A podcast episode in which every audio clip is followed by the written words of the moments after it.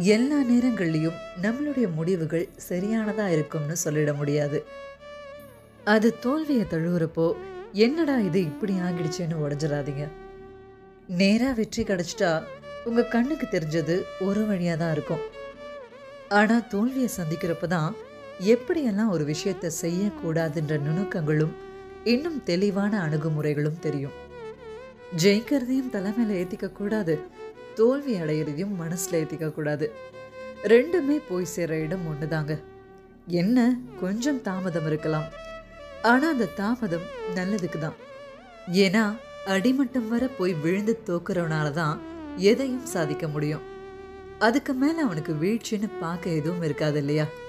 எடுத்து வைக்க போற ஒவ்வொரு அடியோட ஆழமும் அவன் பார்த்துட்ருப்பான் வெற்றியோட அருமை அவ்வளோ ஈஸியாக கிடைச்சிட்டாலாம் தெரியாதுங்க. அதனால தூக்குறோமா? நோ மேட்டர் தப்பே கிடையாது. Try again and fail even more பெட்டர்னு தான் சொல்வேன்.